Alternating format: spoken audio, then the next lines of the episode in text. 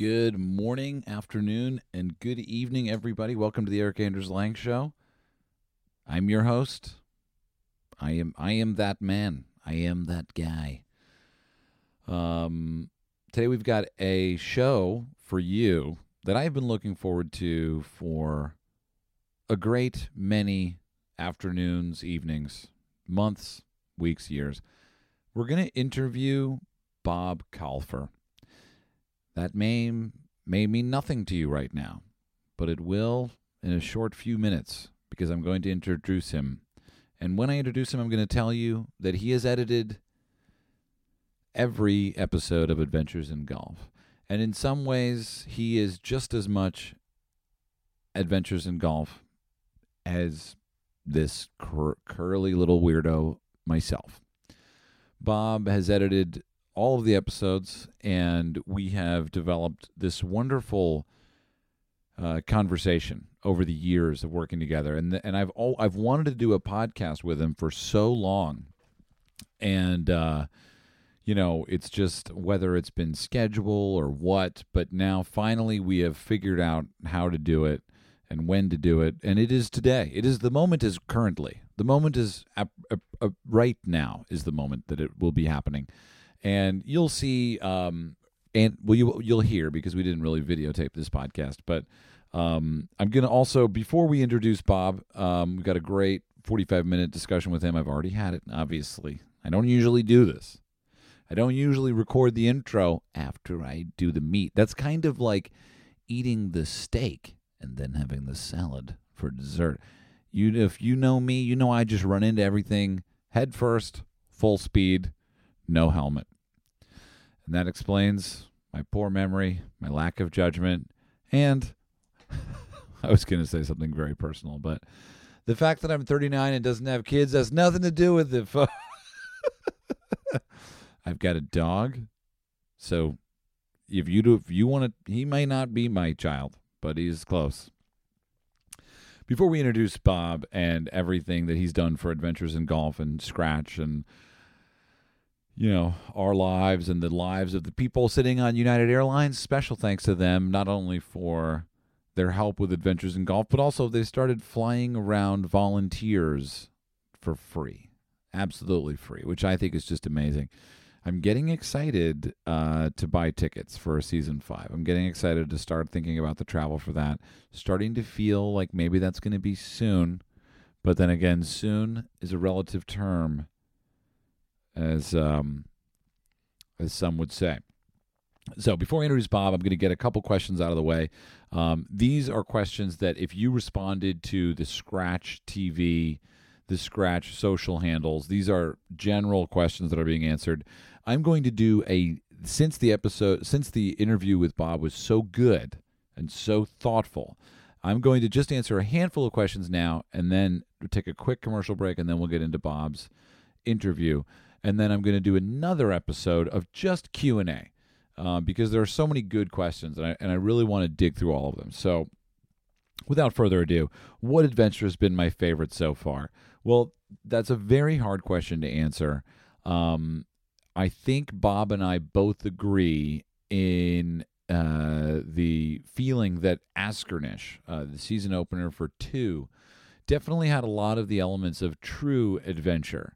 Um, and and in that sense, that would take the cake for me. Also, Askernish is kind of one of those episodes that I could actually refer you to. If you said which episode should I actually go on, Askernish is a good choice because it's like really, um, you know, it's a golf course. It's a golf destination. It's a history lesson. It is an adventure. It is wild. It is out there. So that really fits the bill for me. Obviously, there are other episodes that I enjoy more. Miura is a great flowing episode, and Bob even has some interesting insights on that episode as we get into that. Um, what is your personal favorite golf story? Uh, wow, what's a tough? It's a tough question. I should I should have pre-screened these. What's your favorite personal golf story? Uh, oh, oh, I see. What's my now I get it. What's my favorite personal golf story? It would really be um, my trip to Ireland with my family. my mom and dad said, "Hey, Erik, we'd like to come play golf with you." This was three years ago, and we'd like to play at Bandon. And I said, "Okay." I'd just been to Bandon, um, and I said, "Okay, well, you know what? It's harder to get to Bandon than it is to get to Ireland. Let's go to Ireland."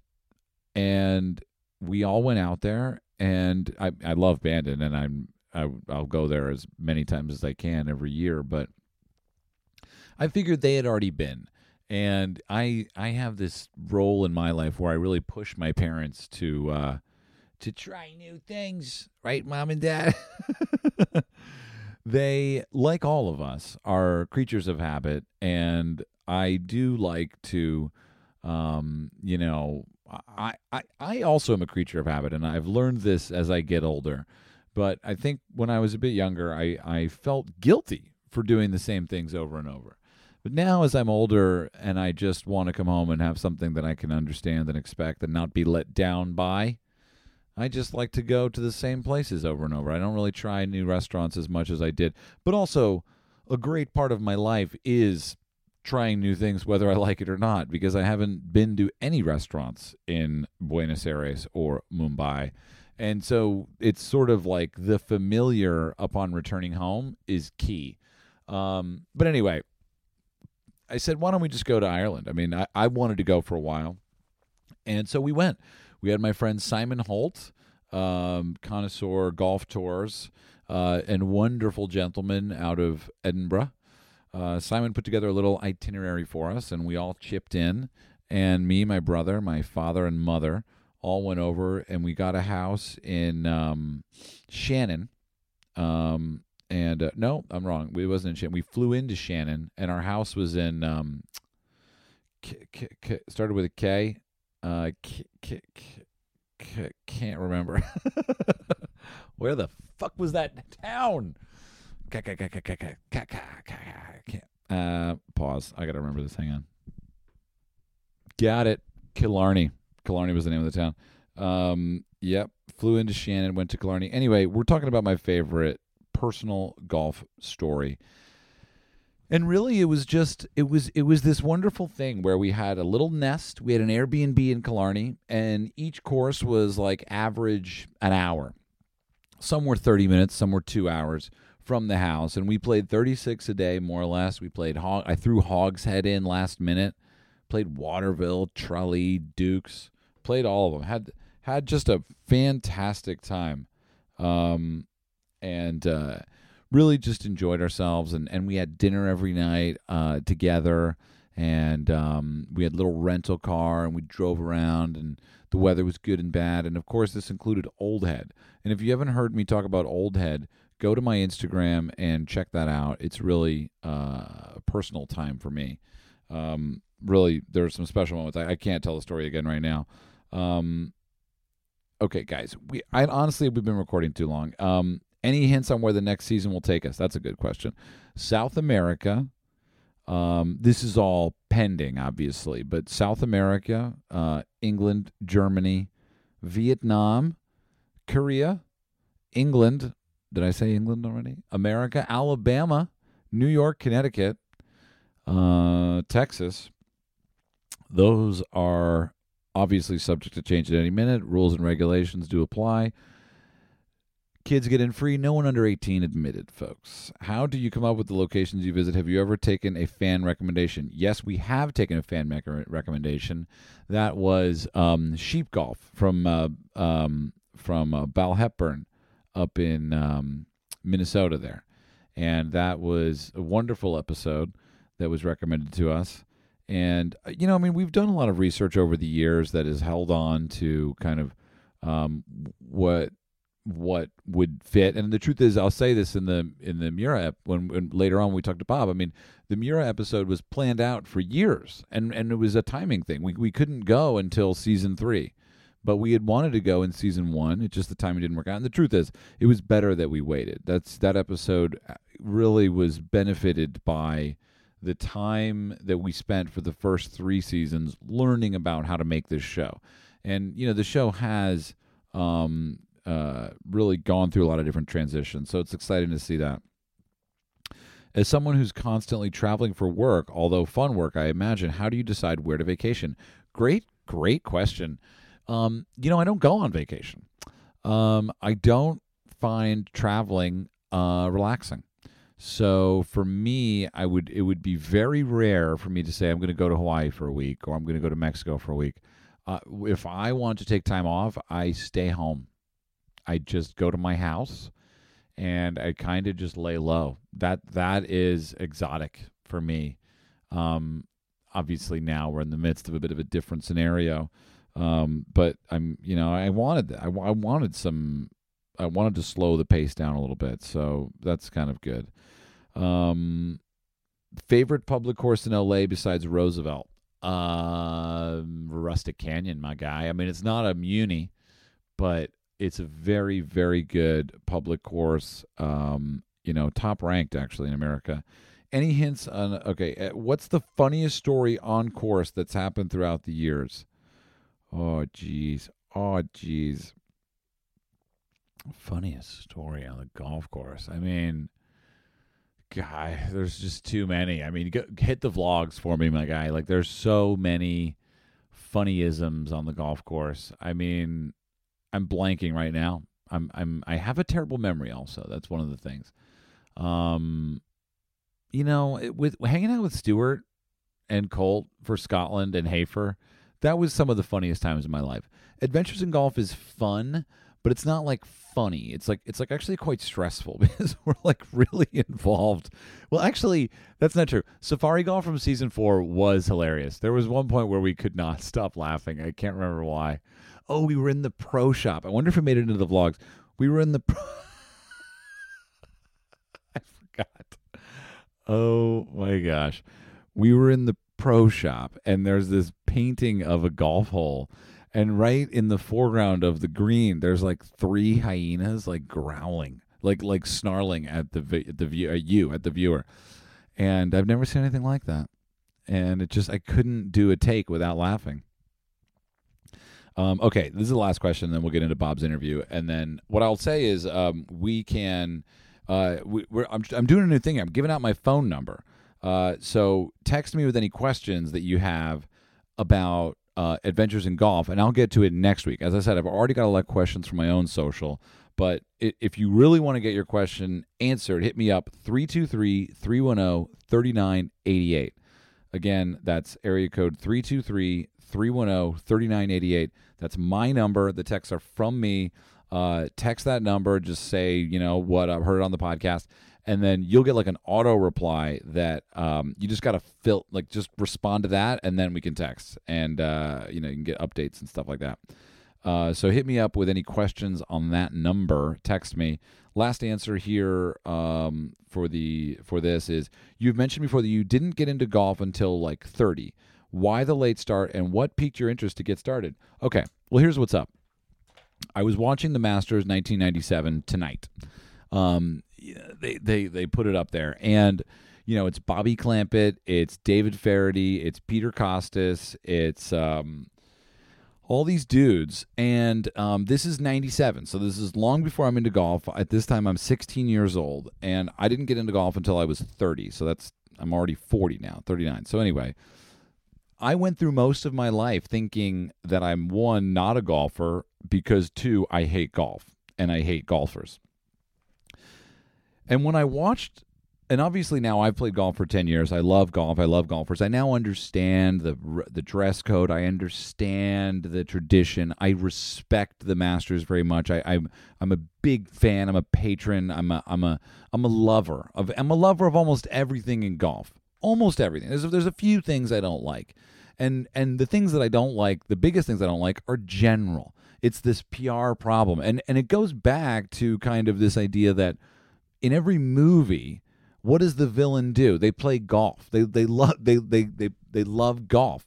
And that's the problem is we, is we have a we need to make golf more welcoming. But that's not that's not any one um, you know entity's fault. It's it's individuals. It's each of us one on one for not making it more welcoming. So I challenge all of you, all three of you, my parents and the one person listening, please wave to someone from another fairway. See how it goes. They may not wave back, but that's not your concern. Anyway, I thought I hated golf. I wasn't into it. And I looked at the 97 Masters tapes, and th- that's kind of the reason I wasn't into it. It didn't have style. It didn't have pizzazz. It didn't have flair. It didn't have it didn't have personality really. At least now, even when I watch golf tournaments, there's a little more to it. It's gotten cooler. I mean, we can talk about golf broadcasts for a long time, but anyway, my brother finally was in. He, he was inviting me to play golf all the time, and you know he finally got through to me uh, when I was 30. He invited me to play, and the, the the shortest, simplest version of the story is, I put on my little golf glove, I put on some khakis and a little collared shirt, and I had some Vans on, and I and I put on a hat, and then I had this little three wood on the tee, and I just sort of like just sort of like I felt kind of cool. Like I liked the, I liked the outfit actually. It kind of fit me well. It was a red uh, golf shirt with khaki pants. I looked pretty good. I actually have a photo of it. And I just I just was a baseball player when I was a kid, and I just kind of stood up there and teed the ball up. Probably teed it up like an inch and a half, even with my three wood, and uh, didn't know anything. And um, you know, took the club back, ran through it, and I hit the ball, and I hit it pretty good. And um, it was like really instantaneous. Love at first sight. I fell in love with it to a degree that it would sustain the next 10 years of my life. So that's how I fell into golf, guys. Uh, I hope that uh, you stick around, listen to the uh, interview with Bob. Got a couple ads coming through from our partners. Make sure to support everybody who supports what we do, um, and make sure to text me. And let's let's catch up next week on a full Q and A pod of all detailed adventures in golf questions, uh, general questions, whatever you want. We're gonna go big on it. Thanks everybody. Have a great week, and enjoy the interview with Bob. He's a great guy. All right, everybody. Every minute the equivalent of one dump truck of plastic enters our oceans. That's that's 60 dump trucks a minute. Okay. That's 12 that's that's 1200 1320. That doesn't sound right. Thousands of dump trucks every day. Plastic enters the oceans. This plastic doesn't just to get my glasses on affect marine life it affects it ends up in our food as microplastics. Plastic is a problem. That's why Adidas is aiming to end plastic waste by 2024. Wow. That's a that's incredible. Uh, you mean within their own company, not within the world. 100% of Adidas products. Yeah, okay. Problem solved. 100% of Adidas products will be made by recycled polyester by 2024. That's rad because I use a water bottle, folks. I know that Adidas doesn't make it, but it's not plastic water bottles are just they're bad. I mean, you, sometimes you got to do it, but they're bad. Adidas Golf is doing their part this week by introducing the limited edition Prime Blue Code Chaos footwear for both men and women, made in part with Parley. Excuse me, I just had some pretzels and ginger beer. Okay, in part with Parley Ocean plastic. This recycled yarns, the recycled yarns in the footwear are made from plastic that was collected from beaches and coastal communities preventing it from entering our oceans. From problem to performance, pick up your pair now at adidas.com. For more info about the latest products from Adidas Golf, go to adidas.com and throw Adidas Golf and follow on Instagram and Twitter. Precision Pro, folks. I'm going to do an ad libbed Precision Pro read. Here's the thing about Precision Pro they're made by some great guys in Cincinnati, Ohio. It's got great design, and coming out soon, you're going to get a very special colorway of the NX9 Pro with slope. Is that right? That's it. I got I got a thumbs up in the studio here that that's the exact rangefinder. Not only do you get free battery replacement for life, but you get slope and you get laser. I mean, it is a laser, laser sharp accuracy, and you get I don't know. You just get to be part of something cool that I'm down with. So Precision Pro is great. Obviously, the family there in Cincinnati makes them good. We did an RGC there. If you haven't seen it, check out the video on the YouTube channel. We gave everybody a rangefinder. But stay tuned. Coming around April, we're going to be releasing a random golf club version of this rangefinder. It is the most beautiful rangefinder I've ever seen on planet Earth. And I, as you know, I haven't traveled any other planets yet. I've done a lot of countries and states and towns, continents, hemispheres, but I've never left the planet. And I was just talking to someone who said that that's on their bucket list. It's not on mine. I don't share that. But on this planet, the Random Golf Club rangefinder will literally blow your mind, but it won't blow your wallet. The rangefinder for everyone, people. Enjoy it. All right, I'm going to catch me now. We got let give me a second. All right, I'm about to do an ad read for Vice Golf. I don't even have a read, so this is a this is an ad lib. This is an ad libbed libbed read. Anyway, Vice Golf, you all know I love the brand. Uh, they make a great golf ball, and there are things that I would tell you in person about the golf ball that I can't tell you in a public forum. But basically, the golf ball is amazing. Technically speaking, on tests, it performs as good or better than what we call, quote, the best golf ball on tour. Now, the Vice Golf Ball also has one cool thing, which is that it's cool.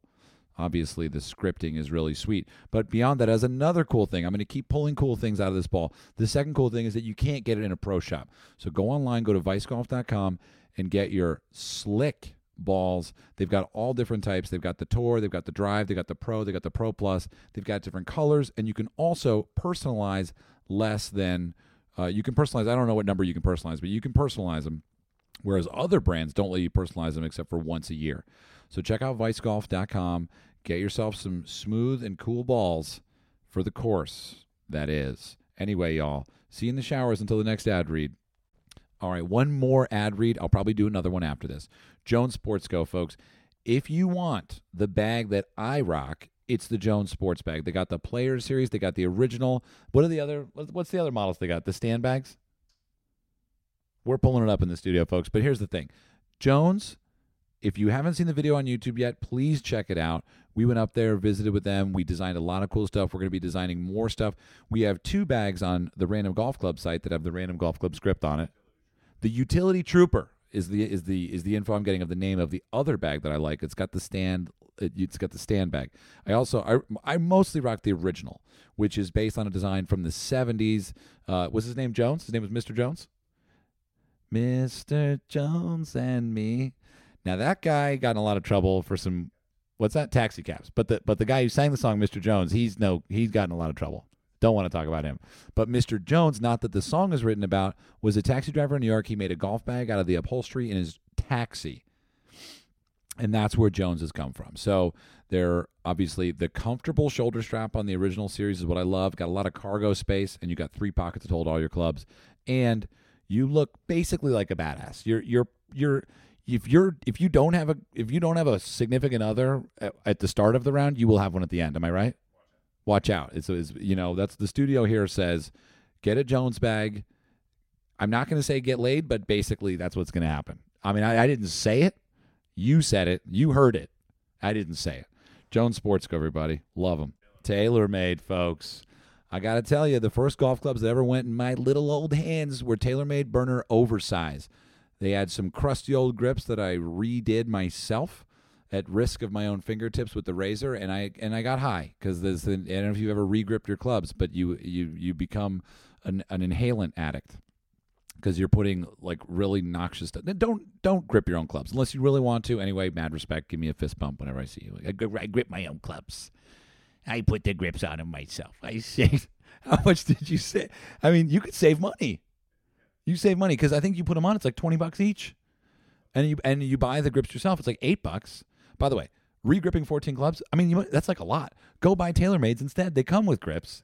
My favorite TaylorMade edition now, obviously, the Sim Max I'm playing is a monster club. One of the many things Tiger Woods have and I in common is playing the Sim, but also I really, I kind of love the wedges. The raw faced wedges, MG. I both love the high toe in matte black.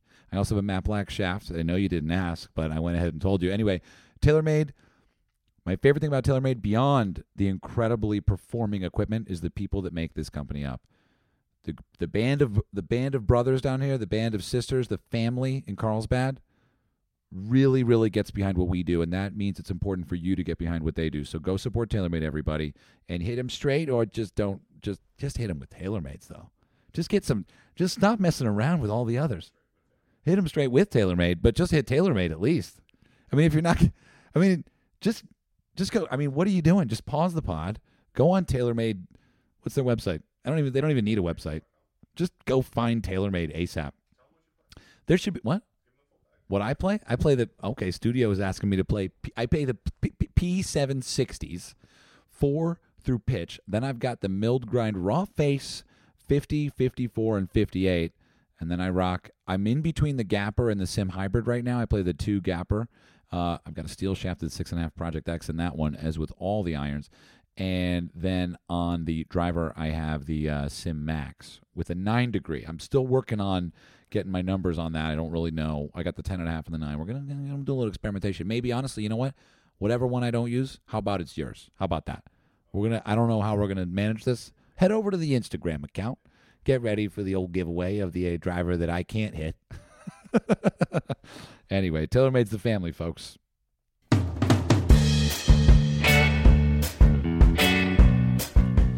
All right. So I'm I'm uh, Bob. I don't even know where to start with with with with everything we've accomplished and really only being in the same room. How many times? Three times? Four times? yeah, if that. Were you in the? Um, you were in that first meeting, weren't you? Yeah, I mean, I, I, I mean, like before the first uh, Adventures in Golf kind of happened. Yeah, we were in there with um, with uh, Stefan. Stefan, yep.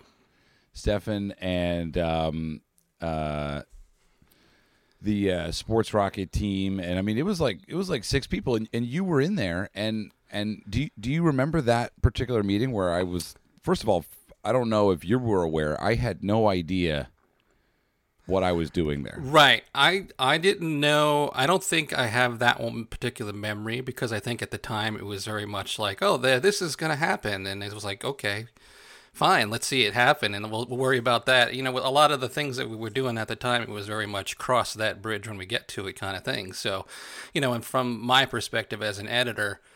You can talk about all the pre-production till the cows come home, but until I have the footage in my hands, then that's when it means something to me.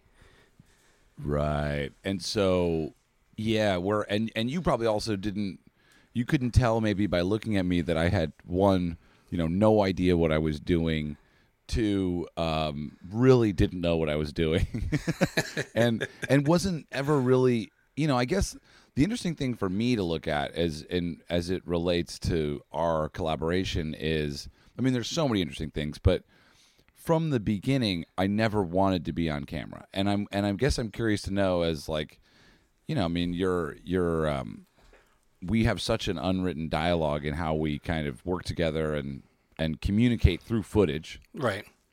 You know, was that ever? How do you see that progression? Well, I mean, in the beginning, I can honestly say that you know when when I was handed all of the the footage, because it's going back to Scotland, you know, and, and you sift through hours upon hours upon hours, and then Stefan's like, all right, now make something of this. You kind of just look at it and say, oh, all right, I see it's in, you know, it's kind of the way it goes. So you look at all the footage and, and you, and you, you get a sense. I mean, even back then, I could tell, sure, maybe you, you were pretty green, but you did have a sense of like beats, story beats, and how you sort of wanted things to go. So it was, really just a matter of assembling that all together in a way that made sense and then you know putting in some music and chopping out a lot of the things that that kind of fell flat i guess you know i mean it's just going to happen. Eventually you're going to get out there you're going to do your thing and some things just don't work. And then you know thankfully really everybody kind of looked at it and said oh this is this is good you know we got something here. Let's uh let's move this into the next nine countries or whatever it was after that yeah, this is not terrible. That was that was shocking. that we well, I guess I don't know if you're uh, how your memory serves you based on that first episode, but you know, I shot that with a um, a paparazzi photographer and a philosophy major, and we had seven days, and I couldn't, I can't even imagine the amount of footage that you have, and and really at that time, Stefan, who was the executive producer, I, I guess he's not with us anymore on the as far as the company's concerned. Right. He's doing he's working for someone else, but he was really pushing us, as I remember, towards longer content. You know, tw- Yes, 10 well, and that 20 was 30 minutes. That was very helpful at the time. Again, talking about how much footage there was. So you know, being able to really just throw it all out there and and and make it as long and not worried about you know. At the time, I was on a daily basis working with a lot more of the social cuts of you know sports and things, and so everything had to be thirty seconds a minute. Minute and a half seemed outlandish, and here we are putting together this piece that like I think the first cut was probably like fifteen minutes which you know I, know a lot of fans um, of AIG now are always touting longer, longer, and we've sort of gone that route. But in the beginning, you know, we've got an untested thing, and, and we're throwing this out there. 15 minutes just was it was a lot to go on. So I think we might have trimmed it down to 12 and a half or so, and and and and it worked. You know, you bring up the uh, the the audience idea, and I'll share my experience, which was, I think it was on the eve of producing season three, and I was kind of disenchanted with everything. I didn't really want to make Adventures in Golf anymore. I was I was kind of um, just not. It was a difficult time in my life uh, for many reasons, but um, I just was kind of out on it, you know, and I was like, you know, I'd rather just go do something else because I was a filmmaker at heart. I didn't really want to be on camera. I didn't really care about golf in the same. I mean, I loved it, but I didn't come to golf and say, let's make golf videos. I, I came to golf and said, let's play golf. And um, something happened where I was at I was at the PGA show and someone came up to me and said, I really like Adventures in Golf. Thank you for making it. It it this and that. It it did something for me. And all of a sudden it like completely gave me a 180 and I thought, "Whoa, wait, this show has people that watch it." Cuz aside from that experience of one-on-one, it was just numbers to me. And ultimately, I think season 1 and 2, I let's not be coy, they underperformed. We we thought, "Oh geez, no one's watching this." like nobody cares and then it just took time and people did get involved and but that one-on-one experience came to me and i was wondering has the audience of adventures in golf taught you anything you know in your in your life whether it's been one-on-one or even just through the comments or you know in their viewing habits I suppose. I mean, I, I was grateful to see that that there was sort of an acceptance of things being longer, which was great because you know when we dive into putting these together, you know the first cut I, I call it's the kitchen sink cut. You know, it's got everything in it, every every last little piece usually, and then we sort of take that from and and sculpt it down and mold it into what it ends up being. You know, and I'm not gonna lie, sometimes things don't make it just because it, either the timing or it just was it, like we might be missing an element. And sometimes it's sad because like i kind of really like that element. Um, but it's nice to know like that kind of i don't want to say that anything we put out there they're going to love because obviously that's not the case.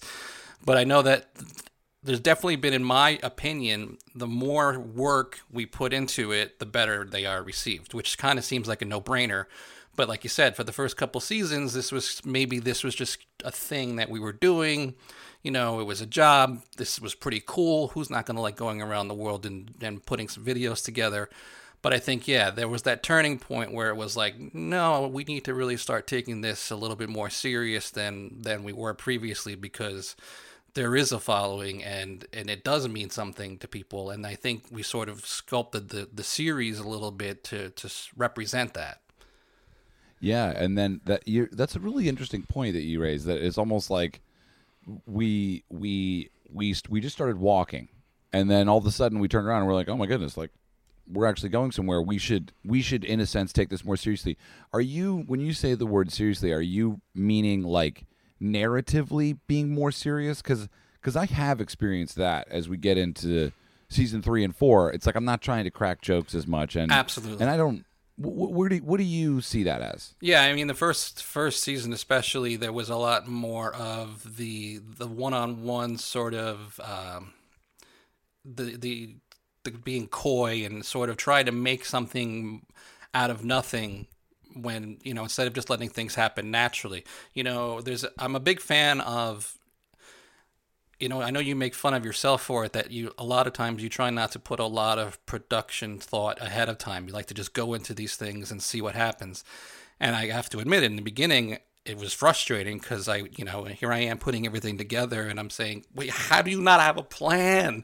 This is this is this doesn't work this way. Produce something. What's happening? But you know, you sort of evolved into adding sort of an overall structure that you wanted, and then but still just letting that happen naturally, letting things kind of take place. You know, if the name of the show is Adventures in Golf, and and and that really makes that happen because I think if you did too much ahead of time and you were talking to people on phones and saying, "All right, you know, this is what we want to talk about," then then that just kind of shuts those people their their brains down because now they're thinking about, "Oh, I had this phone call with Erik and this is what we want to talk about." It's like, no, none of that. Just it all goes away because you're just there, you're interacting with them and and letting things happen. And sure, you know, maybe there's five, six, ten hours of footage to go through but it allows us to get those real moments and and that's everything you know it's so interesting because I, I i've never really realized that aspect uh, that you know you you know your your progression there as far as planning and improvisation i think you know when i look at it now it's like i actually feel like in the beginning when we would sort of arrive at a location i'd be filled with anxiety and I'd be filled with uncertainty about what's what are we going to shoot, what are we going to do, what's going to happen. And the truth is, like in season one, a lot of those bits are relatively planned out. Like even in Thailand, when I put on the master shirt in the locker room, like that was like we thought about that and we talked about it, and you know, or or you know, countless examples. But now it's like I feel like not just you and I, but me and David and Stuart, you know, everyone involved really. It's like we all kind of know what needs to happen, and it's it's kind of like um, you know a tight military team where we just sort of are like, okay, cool, we're gonna we're gonna we're gonna do that. That's fine. Yeah, we we can do that, and um, that that's kind of the interesting thing to see that. Then it feels like we're able to p- focus more energy on things that are more complicated. Like, I guess I'd like to ask you about Cape Town because, you know, I, do you see Cape Town being a unique episode out of the 40 or so that you've cut? I mean, as far as what? As far as what angle are you coming from? I mean, that's there's Cape Town. There's an example of things that that we couldn't really talk about or or we wanted to sort of shy away from. I mean, you had a lot of stuff going on in Cape Town that didn't make the cut because it just you mean the robbery? yes, that we like, got that's, robbed. That's a great story, but you know, unfortunately, we have to sort of toe the line as far as things go when it comes to you know sponsors and other executives. But that would have been fun to cut, you yeah. know, even as a behind the scenes kind of thing. But you know, I knew there wasn't. Gonna, I didn't even shoot that much of it because I just knew it wasn't going to make yeah. the cut. But even no, I mean Cape Town as far as you know, and maybe you didn't see it as much because I guess the I guess the big thing now is you've in the beginning i would just kind of send you footage with absolutely no information. Is that is that yes. Really what happened? I, am aware yes. So so tell so, or the or or actually i would get information you know you would shoot something let's just say you would shoot something in february and i'd we'd finally start getting around to the episode in june july and yeah. you'd write up something based on you know memories from months ago on how you think it should go. Yeah. and you know and everybody it's it's monday morning quarterbacking. You think you've got all this amazing stuff in your mind but then you look at what we have and they don't always match up. They don't. And and i guess if you're listening and you're wondering how you know because like i said you're in new york. I'm in la we send a hard drive off. You know this is uh, this is a true collaboration in that sense, and, and that's probably one of the reasons why I'm so proud of Adventures in Golf and why it's so special and unique is that you know editing is in a lot of ways if you're listening and you don't realize you, you you you if you don't if you're not a filmmaker yourself you may not understand how much I truly respect a person like Bob because it's not a it's not a task that you're doing. It's not it's not like you're an editor in the sense of like okay, organize this footage. No, you are quite literally telling the story. You're choosing the music. You're writing the voiceover, and people might not realize how big that is. Right? I mean, you're essentially directing half of the project, and in, and in some sense, it's the half that people actually see. you know. And so I can't remember where I was going with this, but I, oh, oh, it was it was the idea of what what I learned over the years to ultimately supply you with, which was when we finish shooting, and really you can't do it before because this is a true documentary show. We don't quite know what we're going to find, but I started recording a, like a five or ten minute audio note that as soon as we wrap production on one episode, I'll write a letter to you uh, verbally, and is that is that that seems like it's helped you a lot. It's helped, you know, if nothing else, it gives me the the proper mindset of what you know where you think things are going and and how you think things should sort of fit into the episode which you know just from basic structure of a piece is great you know sometimes it doesn't work out but at least i know at any given time where your head is at because again you know you're you're miles away from me and i can't always just call you up and say hey what were you thinking here i mean granted we could text and email but when you're in the moment of editing the piece, it kind of for me it's always been about sort of just getting getting something together. You know, I, I I've I've been editing for many years and I've I've sort of tried to get as much of my ego out of things as possible so that I can just get something together, put it out there, and then work from that point. Because again, with with the amount of hours of footage that is shot, it's really not practical and efficient in any way to go back and forth and back and forth with well, what do you think of this and what do you think of that it's better for me and i think overall process to just get it out there and then work off of that and you know you usually come back with some great notes of oh you know when I, I, I shot this and we spoke to this and this would work great here and then it evolves from there but at least we've got a good starting point and those audio notes really do make a huge difference in that um, to make sure that things happen as efficient as we can. We should. Um, I, I should find a, a suitable audio note that's not filled with uh, f bombs, and maybe we should. I should tag one of those on at the end of this because they, they are pretty enlightening. And, and I think, you know, it's funny. Sometimes what I'll do is since so much time usually passes between when we shoot something and when you begin editing it and when it airs, I kind of forget so much has happened in between, you know, and like I'll be we'll shoot an episode in Norway and then I'll watch the edit in another country, you know, four, three, six months later, and it's like my mind is just in a completely different place. Um, we we should. We, I'll, I'll, see if I can find a couple audio notes to put sure. out. If That'd not, I know of, I have them definitely on file if there's something you think of, but I have them here. But I think, I think that's cool. the interesting thing for me is to see what you have to say about them because I know, you know, not that it's completely, you know, out of your mind. I mean, you've you've experienced these things, you've gone to these places, you've talked to these people. But I know that you know, hey, you're you're traveling around. You're at any given week, you could be in five different places, and you know, when we're not doing adventures in golf, that is your life. So I know that by the time you do get to see these edits, I am curious to see what you think of them because it's. I mean, for you, it has to kind of almost be surreal to be like, oh, I right, I did that. Wait, that's me. That's my life. Because so much time has passed. I mean, if you're again, if you're listening to this, uh, to give you some more relativity here, Bob, you've sent me 40 edits over the past couple years, and 40 not tiny edits. Well, I guess more because you've done the behind the scenes for season four. So, oh yeah, the the blog. You know, it's like I can't even begin to describe the feeling of getting an edit in my inbox from you as a you know we've I've worked with dozens and dozens of editors currently even. We do a lot of other videos for our own channel. Um, I pretty much get an edit from you and v- very rarely do I even have a note. I mean am I right? Yeah. I mean uh, and, and we work really hard to make that happen but yeah. It's I mean crazy. generally speaking any kind of notes that you come up with it's they're usually pretty minute as far as you know maybe it's just a tiny bit of uh, just the angle that we're coming at something from or maybe that person said something or you said something that might not be in the best light you know because again right. you are in the moment and i know that you're you're sort of thinking on your feet a lot and, and sometimes you just say things and you go well after the fact uh, that's maybe not that.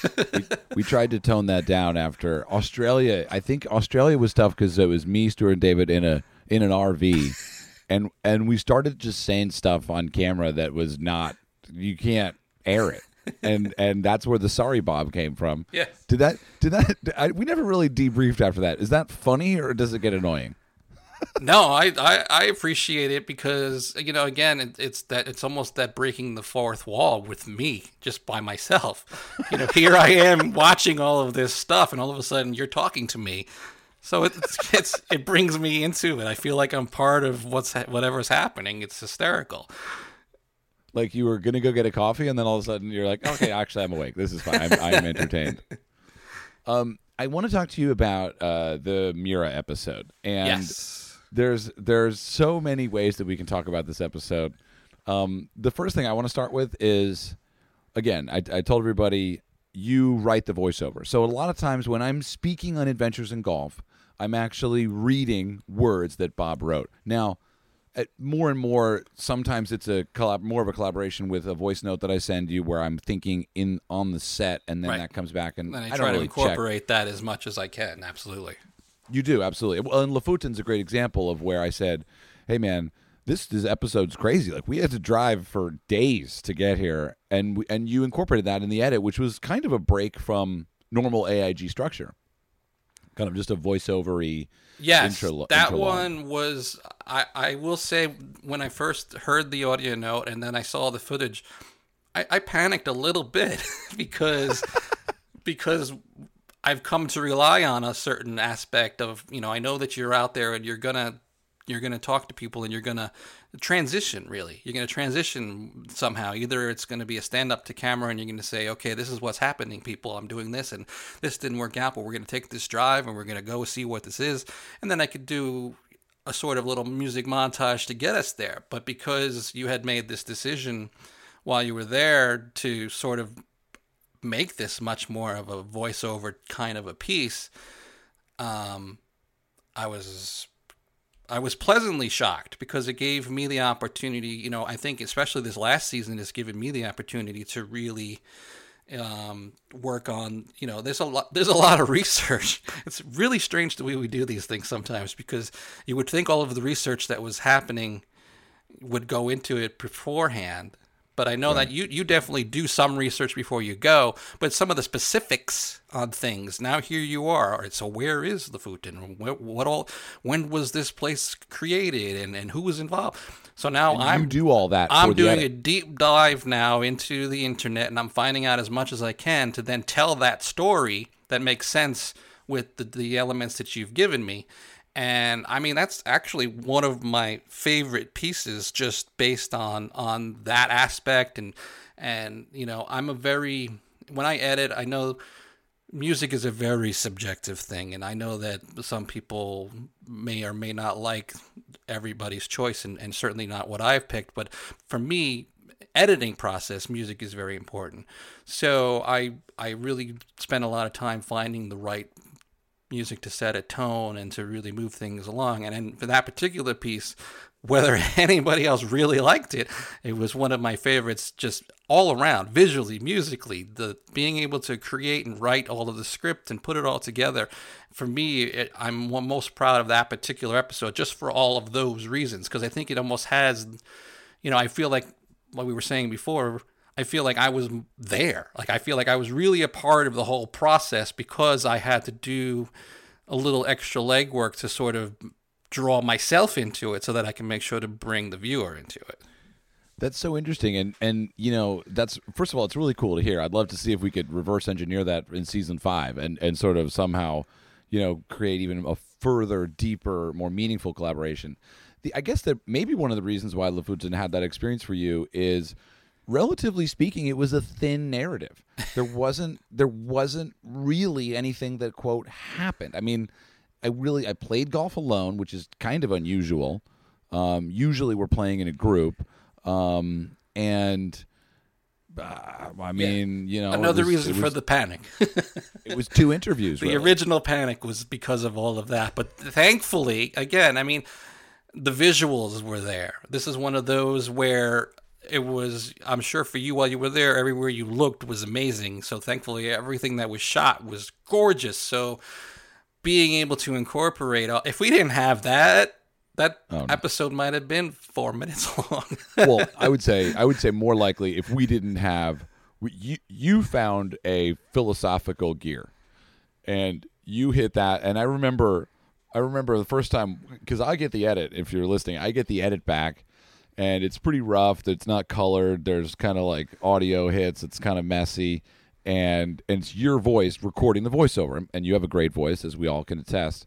Um, and and I've actually played I've played the edits for other people sometimes, and we should actually release a working cut where you can hear you doing the voiceover. Um, and uh, and I played it for other people and they say, "Wow, who's that guy doing voiceover? He's really good at voiceover."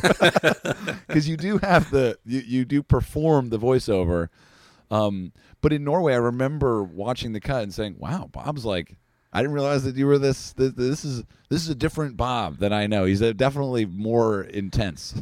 and again, it was those audio notes that you sent me, you know, that sort of gave me the freedom to do that because you you had some basic ideas of where you wanted to go with it. So I just ran with it. You know, it could have failed miserably. You guys could have said, no, this isn't really where we wanted to go. But I was pretty confident once I saw what came out of it that, that it was going to be something that everyone could look at and say, yeah, no, this is good.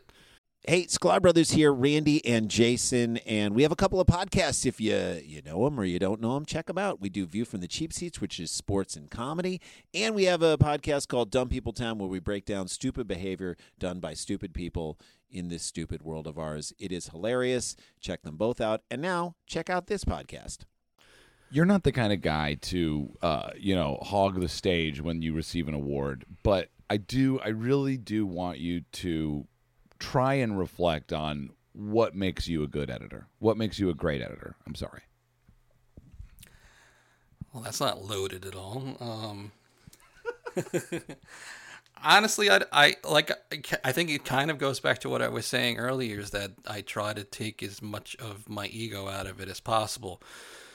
You know, I'm I'm in the room by myself, putting all of these things together, and and it, it stems from a, I love my job. I love to edit. I love to take, it's a big puzzle. I like to take all the pieces I can find and put them together and make something what is, you know, dare I say, unwatchable, just because if it's five hours, sure, who's going to sit down and watch five hours of raw footage? But in the end of it all, I, the standard I set is for myself. You know, I, I look at these pieces now because um, we're re-promoting, you know, the seasons now due to our current situation to get everybody psyched and, and out there and watching, you know, all of AIG who may have missed it in the past.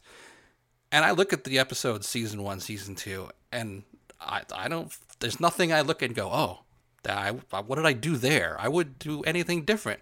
I enjoy them. I enjoy watching them. And, and for me, critiquing myself to say that after all this time just shows that, uh, yeah, this is, this is what it was supposed to be. So I kind of go into every edit with that mindset, saying, you know, I'm my own worst critic, and if if I don't like what I'm doing or how it's coming, then I'm going to be the first person to point it out. Um, well, yeah. I mean, again, again, I, I'm I still I still have a few more things I want to discuss, but you know, at that moment, it's like I just want to say, like, uh, you know, Adventures in Golf is a name that I came up with in a meeting before I ever knew what it was like to be on camera, but in, I have defined it um, you know, equal parts to the way you have. So, you know, when people think of what Adventures in Golf is, they think, oh, it's Erik running around the world. No, it's a, it's a huge collaboration with a team of people. I mean, I remember when I saw the first episode when you put the text behind the dune. Oh, right. Of the title. That that that was when I was like, "Oh, dang. We're this is serious. This, is, this is, this is real. Yeah, this is real." We haven't done that again since then, but that's it's pretty hard to do. but yeah, that was. I mean, it's pretty. It's not too hard, but it it requires planning ahead of time, I think, and you know we've got a lot going on. yeah, it doesn't doesn't make or break the show. Um, but but going back to Miura, um, yes, you Miura. when I think of there, there's a lot of people ask me what my favorite episode is, and I usually say Askernish. Um, That's one of my most, favorites too. Yep. Why for you? Same reason I think you're going to say it was the most natural weird adventure that you know you just stumbled upon it and it kind of happened and turned into this amazing adventure you know and it was also one of those fun things where I, I played around with the timeline a little bit you know a lot of the times when we put these together it's a very straightforward i get on a plane i go here i land here i talk to this person i go play golf have a nice day Whereas this one, we were kind of really just jumping around with all the different places where you were at. You here first, you started at, uh, I guess you were in Scotland, and then you decided, oh, we're gonna go do this, and now we're there, and then we jumped back to another place, and it, it was kind of all over the place, but it worked. And uh, but yeah, but over overall, hands down, it is certainly one of the most adventury adventures, just for the sake of you you you on camera, you guys are real. You just stumble. What do you mean? This is well, we have to go. Can we go? Yes, let's do it. Like that's great. yeah, really. It was. It was. It was. It. It really defines the the, the title and the series. And um, you know, it's funny that it's not the most successful episode. Like that would be Prison Golf or you know, um, uh, Miura, but I guess what what that's telling us more about a YouTube audience in particular. Sure. but for you and I as, as sure filmmakers, naked golf. Naked. I hope it's not naked golf. I mean, that is just that is um, if if if you told if if Sam the GM of Skratch said, "Okay, we want you to go do naked golf this season," I probably would say, "Nah." that only I'll could have pass. happened in one or two. yeah. But but here's what I really there's a thing in the Miura episode, and I've never talked to you about it. Okay.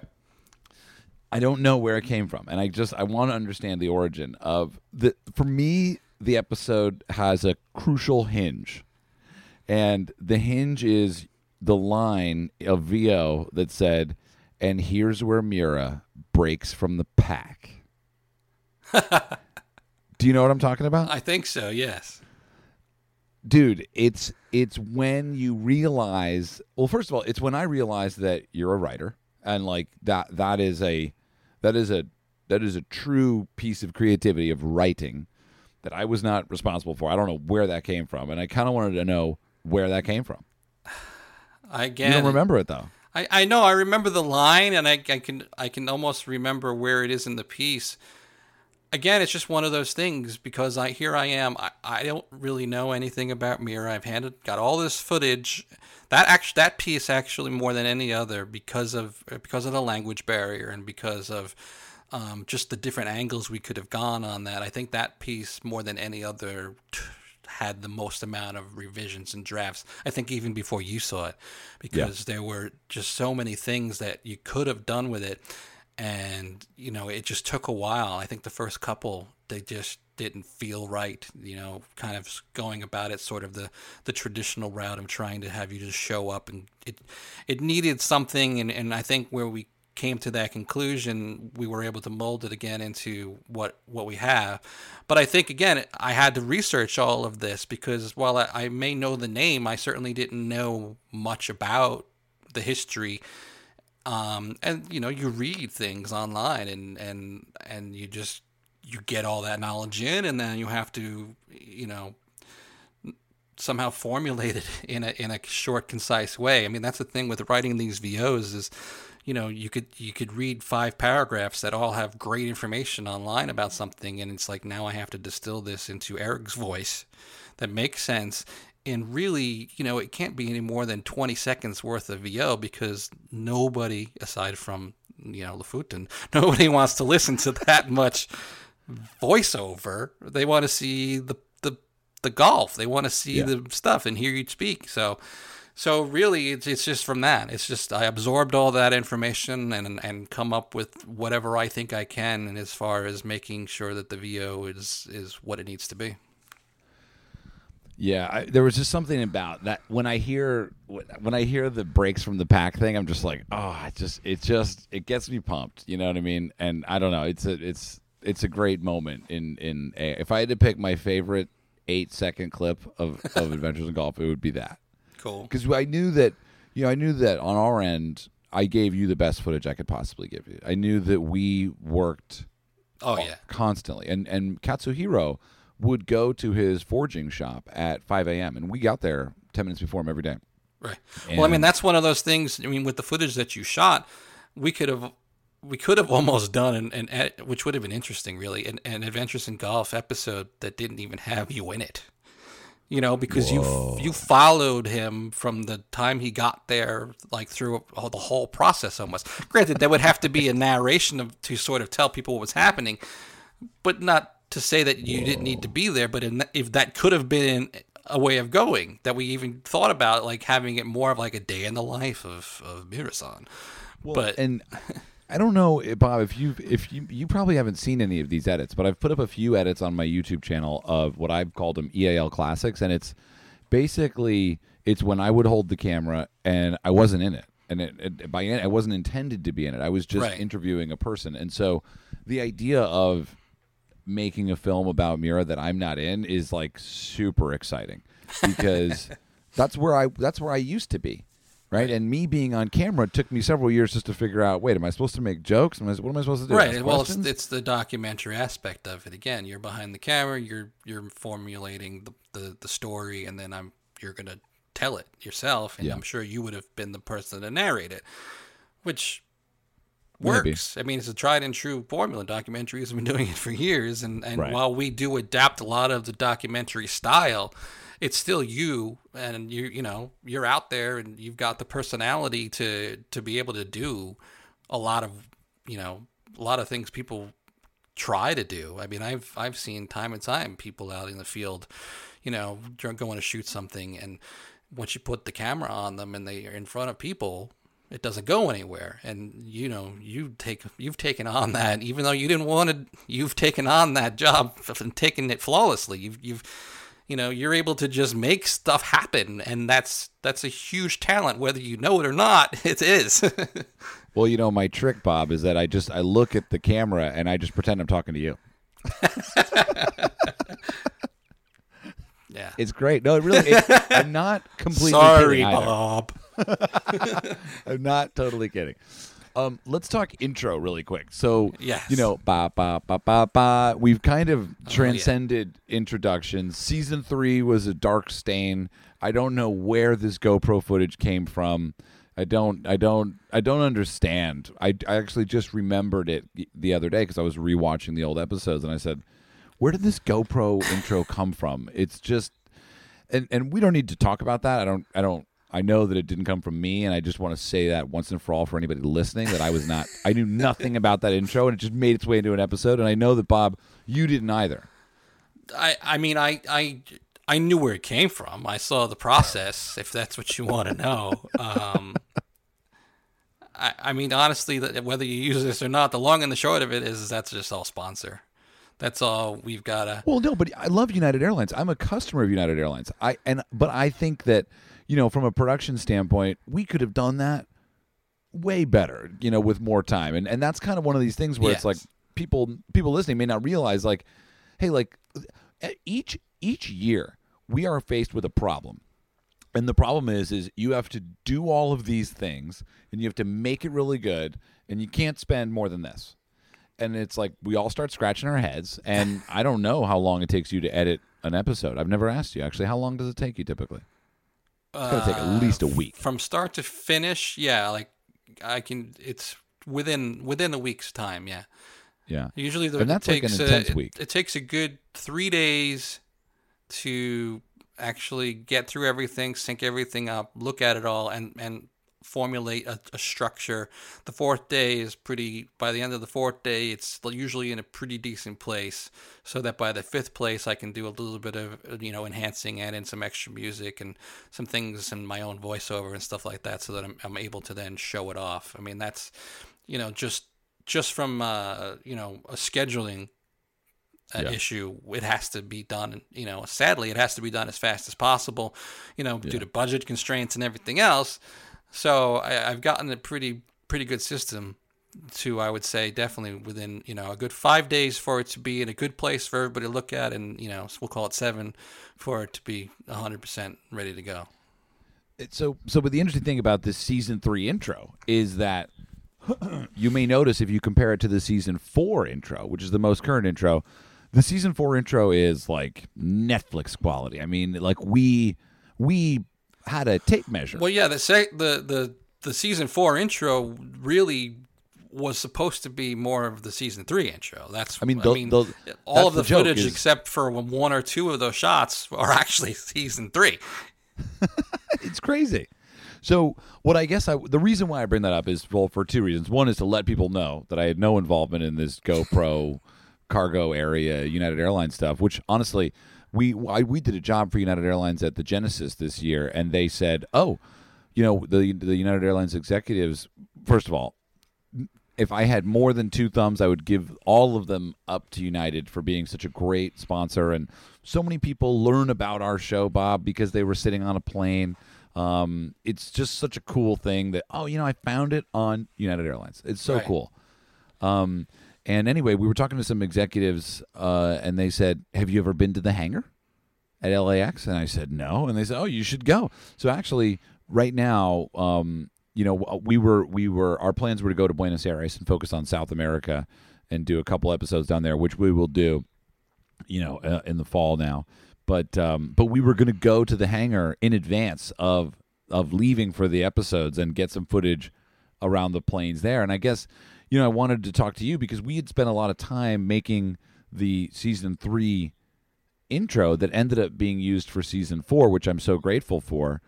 What should we do for season five as an intro? you must have some great ideas. Oh wow! This is outside your department, so It it's is, okay I if you just say if you just say my union won't allow me to comment. Well, whatever it is, I think it needs to be again in sort of the vein of the of this last season, just in in the fact that it that it's thought out and and visually looks good. Um, you know, whether it's even you know updating what you have with more of the same kind of shots, maybe not a swing, but something else. But it's really it's the visual side of it. I mean, say what you want. This is this is also you know it's golf, but it's really it's, a travel a travel show, and in travel shows people want to see they want to see the beauty. They want to see where you are. You know, is that someplace I might want to visit? How are you going to know if it's just pointing the camera at your face the whole time? We need to see where you are. so that's really what draws people in as well. So I think, regardless of you know, if you're in, I mean, if you had planes in different locations, whatever it is, but being able to just see that that you exist and we exist and you can go to these places, that's right. I think is a big part of it. Okay, well, I'll think about that. That's good. And so maybe maybe the season five opener is less about the golf, or or maybe it's maybe. Well, I'll figure it out. Let's not let's not embarrass ourselves by brainstorming in in public. um, um, last thing is, um, you know, uh, I I get asked a lot from you know. Um, people that are wanting to get into filmmaking and you know wanting to get into you know making videos and specifically golf videos. You know i think one of the things that um, you and i have is this kind of we're lucky in the sense that we are both professionals in our own field and golf was always a fun thing. And i, I think that that doesn't mean anything first of all because i do believe that the true essence of creativity is when you take two things that are not necessarily joined like maybe you're a concert um, you know pianist and then you really get you know you've developed this fascination for fried chicken and then you decide i'm going to open up a fried chicken joint. And that's where true creativity comes from. You know i don't know how that those two would work together but for me it happened with i love golf i love filmmaking and now i'm going to put these two together. I'm not the greatest golfer i'm not the greatest filmmaker but i am one of i feel like I don't want to finish the sentence, but I feel like I am pretty good at my job right now, which is to is to work with you and everybody else and make shows like Adventures in Golf. But from your perspective, I wanted to know if you could talk a little bit about getting started, having advice for people who are, you know, wanting to get into making videos and they're editing their own videos. Um, you know, I have some experience editing, so that allows me to know not only one how great you are, but also try to arm you with the best product that I can for you to make the best product you can. Can you talk a little bit about getting started and just inspirational, you know, thoughts? Uh, yeah. Well, I guess I could say that we're we're. I mean, for the past however many years, three, four, five years, you know, we live in an age where where all of this has become just technologically so much easier for people to do. You know, you can go out and shoot an entire movie and edit it on your iPhone. I mean, that's you know, five years ago even that was unheard of. So you've got a lot of advantages in that area. So it's really just about harnessing all of that and and you know, I will say that it probably does help, you know, in the way like I think about things is, you know, if if you enjoy what it is you're doing, then chances are other people will too. You know, I mean, obviously that's not across the board, but but if you're if you're going out there and you're you're passionate about anything, most of the time that passion does come through and I think that's a big part of it. So it's just it's a it's trial and error, of course. You got to get out there, you got to do things, and you got to see what works and what you like and what you think um, you where you want to end up. But the more you do something, the better you get at it. I mean, look at like you said, look at where you were in season one and where you are in season four. You know, I just think it's a it's a it's a different dynamic. It's a different beast. You're a different person, and it shows. And it's and everything is grown, and it's gotten to this level where I think uh, you know only good things can come from now. Yeah, it's interesting to hear the to, what you just said made me think of well the other thing you said, which was you know um, being your own worst critic, right? Is and and without passion, you have no energy you have no reserves of energy to be a critic because a critic isn't a bad thing in our world. A critic is mandatory. I mean, if you're not a good critic, then you're just going to go put garbage out there and you're not even going to know, and no one's going to watch it. Right. But I think you and I are both have that kind of like it's beyond the dollar. It's it's about who we are, and that's why, you know, if I were to tell you how much we made on season one, it would be a number that is a negative. It's a, we lost money right? And luckily, you know, like it did turn around, but I mean, there was season one was like a total joke. Like it was like why, w-? and I didn't even really. But anyway, the point is that you're not going to be sustained energetically if you're not totally passionate about it in order to go through the process of making mistakes and you know i look back on even you know any anything from a long time ago and i'm just like what was i thinking you know right yeah absolutely i think you know you, you you have to open yourself up to criticism because it's the only way you grow. Um, if you shut yourself down and say I'm just going to do what I like, you know there is that that line. If you if you're if you're only going to do what you like, but it's not well received, you know it's going against what I just said technically, but you know you have to have that open mind to grow and to stretch. Um, I think overall that's how everything kind of progresses and, and gets to a, you know a, a better place. Well, and that's like that's the mark of a true creator and someone that I really like to collaborate with, which is I believe that it's definitely attitude over aptitude. And I don't, you know, Richard Avedon, uh, very famous fashion photographer, was was his one of his more repeated quotes was, "The best idea often comes from the caterer." And I, I believe that Bob, you and I have that in common. There's not a lot of ego involved in decisions creatively, and you know, I just, uh, I just, I can't wait to get into season five. I can't, I cannot wait. And I really, I do want to. I would love to, uh, you know, unlike prior seasons, I'd love to collaborate more with you, especially as you go into the research phase. I think that, you know, we could probably help out a bit there and maybe have some discussions around those things and you know really bring you more into the pre-production which we did a little bit on four but Sure. it'd be really cool to make that more you know see, Yeah. to see how much better we could make it Well, I, I will say, I know I'm, I I agree, and I and I hope that that's possible because you know even if you think about last season, again the edit schedule, excuse me, the edit schedule for season four was by the time we started putting the seasons together and, and getting them out the door was grueling. I mean, there was no Yeah. there was no time. I don't know if I had a day off between like August and Christmas. It was just every day doing something. So the the goal, which this year, two, season five, the goal was to have all this extra time to put stuff together.